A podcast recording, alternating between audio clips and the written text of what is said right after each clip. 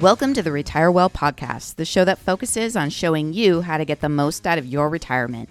Each week, we're going to dive into topics that affect people just like you ways to save money on your healthcare costs, smart income planning strategies, estate planning tools, and a whole lot more. We're going to get straight to the point with short episodes of 20 minutes or less on the information that you need to know to be able to retire well.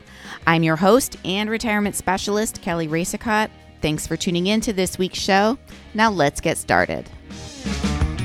Hey everyone, welcome back to the show. If it's your first time here, I'm so glad you found us. This is the Retire Well podcast, and tomorrow is Thanksgiving, and Thanksgiving is my most favorite holiday of the year. Hands down, the one day of the year that I look forward to the most. It's a little more chill than all the hustle and bustle of Christmas. You know, there's no pressure to have that perfect gift with the perfect, perfectly creased wrapping paper and the perfectly placed bow.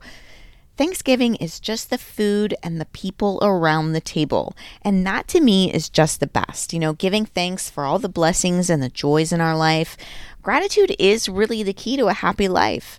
And it's important to practice gratitude all year long but there's just something special about the Thanksgiving holiday. You know, plus you've got the anticipation of, you know, the magic of the holiday season. And it's the end of the year, so it's a good time to reflect on your accomplishments and all of your lessons throughout the year. Just the closeness and the warmth of this season. Mm, I just, I, I love it. Thanksgiving is my favorite. But, you know, the holiday season can become stressful, though, if we don't approach it with gratitude first.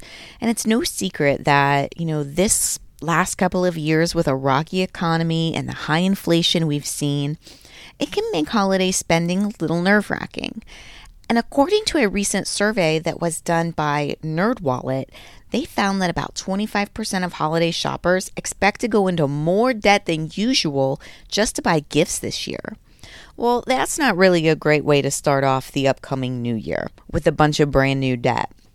So let's face it, you know, spending extra money that you don't have can really take the joy out of the holiday season. So this week, I'm going to share some tips on how you can manage your holiday spending wisely and still enjoy everything that this time of year has to offer. So, number one is shop with a list and a budget. We all know that we can score some pretty big deals on Black Friday and Cyber Monday just make sure that what you're buying is really what you were after. You know, it's so easy to get caught up in the flashing neon signs that are screaming 60% off. You know, and now you're buying things that weren't even on your list just because it was on sale.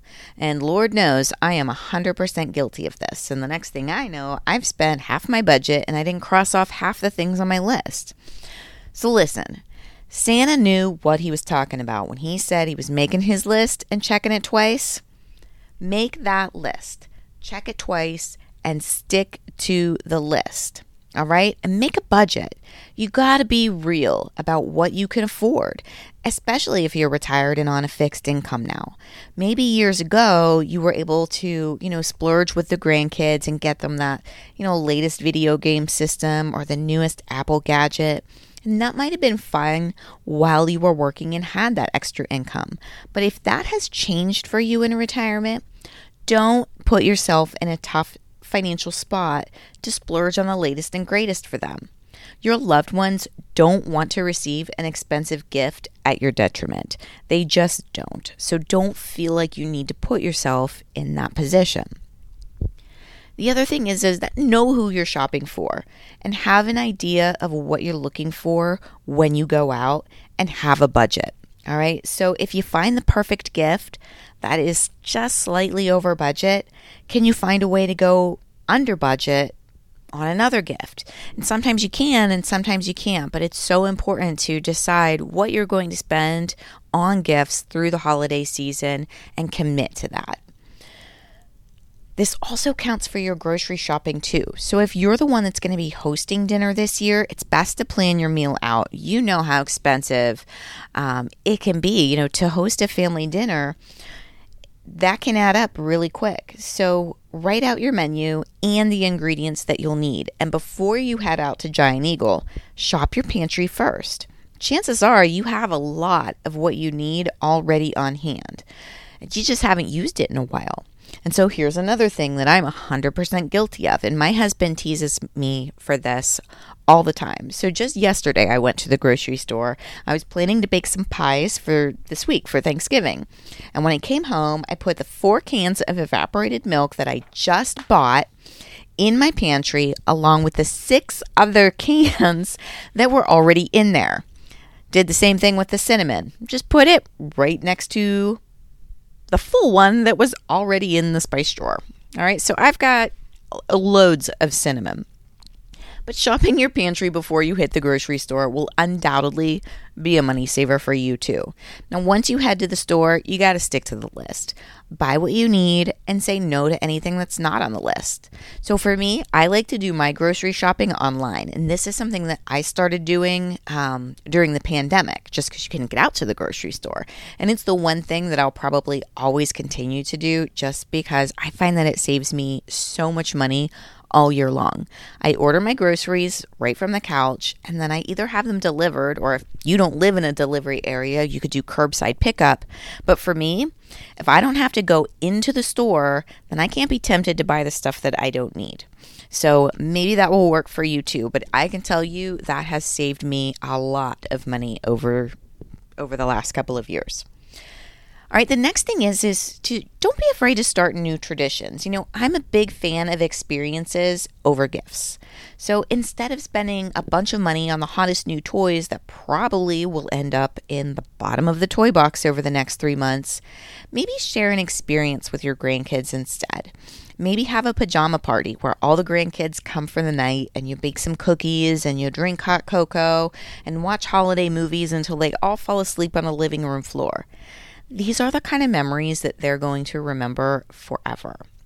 So, growing up, I had a very large extended family. I'm talking like 26 cousins on one side of the family. And so, growing up, we all spent Christmas Eve together. And with that many kids in the family, it was just unreasonable to shop for all the kids in the family.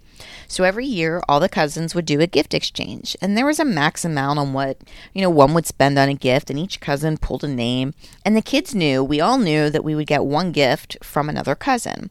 And with that many kids in the family, it was sheer pandemonium every single year.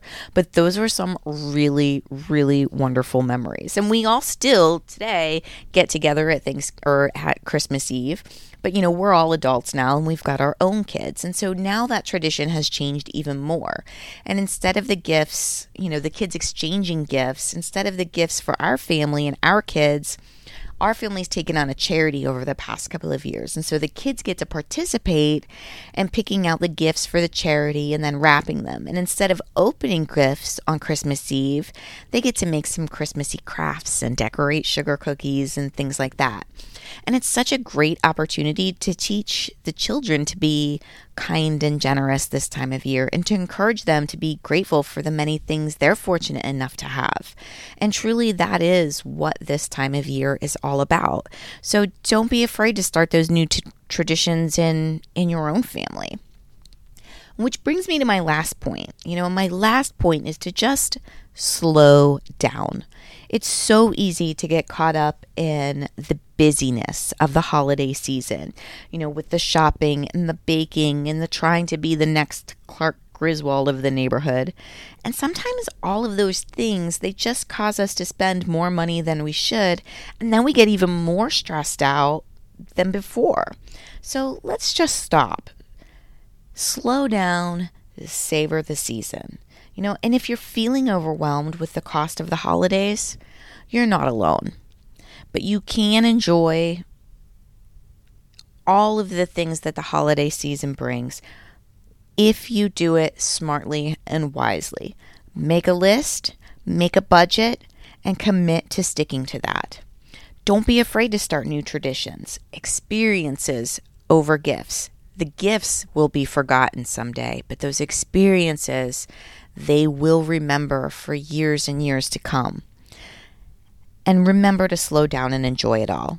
I wish you all a very, very happy Thanksgiving with the ones you love.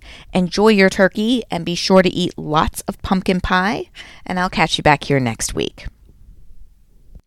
Thanks so much for tuning into this week's episode of the Retire Well podcast. Our goal here is always to bring you value and share insights to make your retirement everything you always hoped it would be.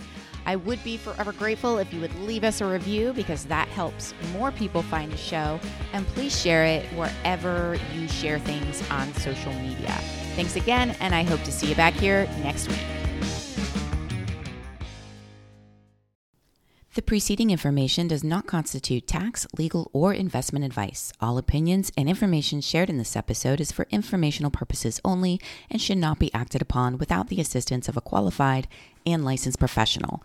Any guarantees mentioned are subject to the strength and claims paying ability of the insurance company, and any mention of rates or performance are subject to change without notice. Kelly Racicot is the agency owner of Hometown Retirement Specialists, LLC. If you have questions about the show, Kelly, or Hometown Retirement Specialists, please visit us on the web at yourhrsagent.com, and you can find our full disclosure in the show notes.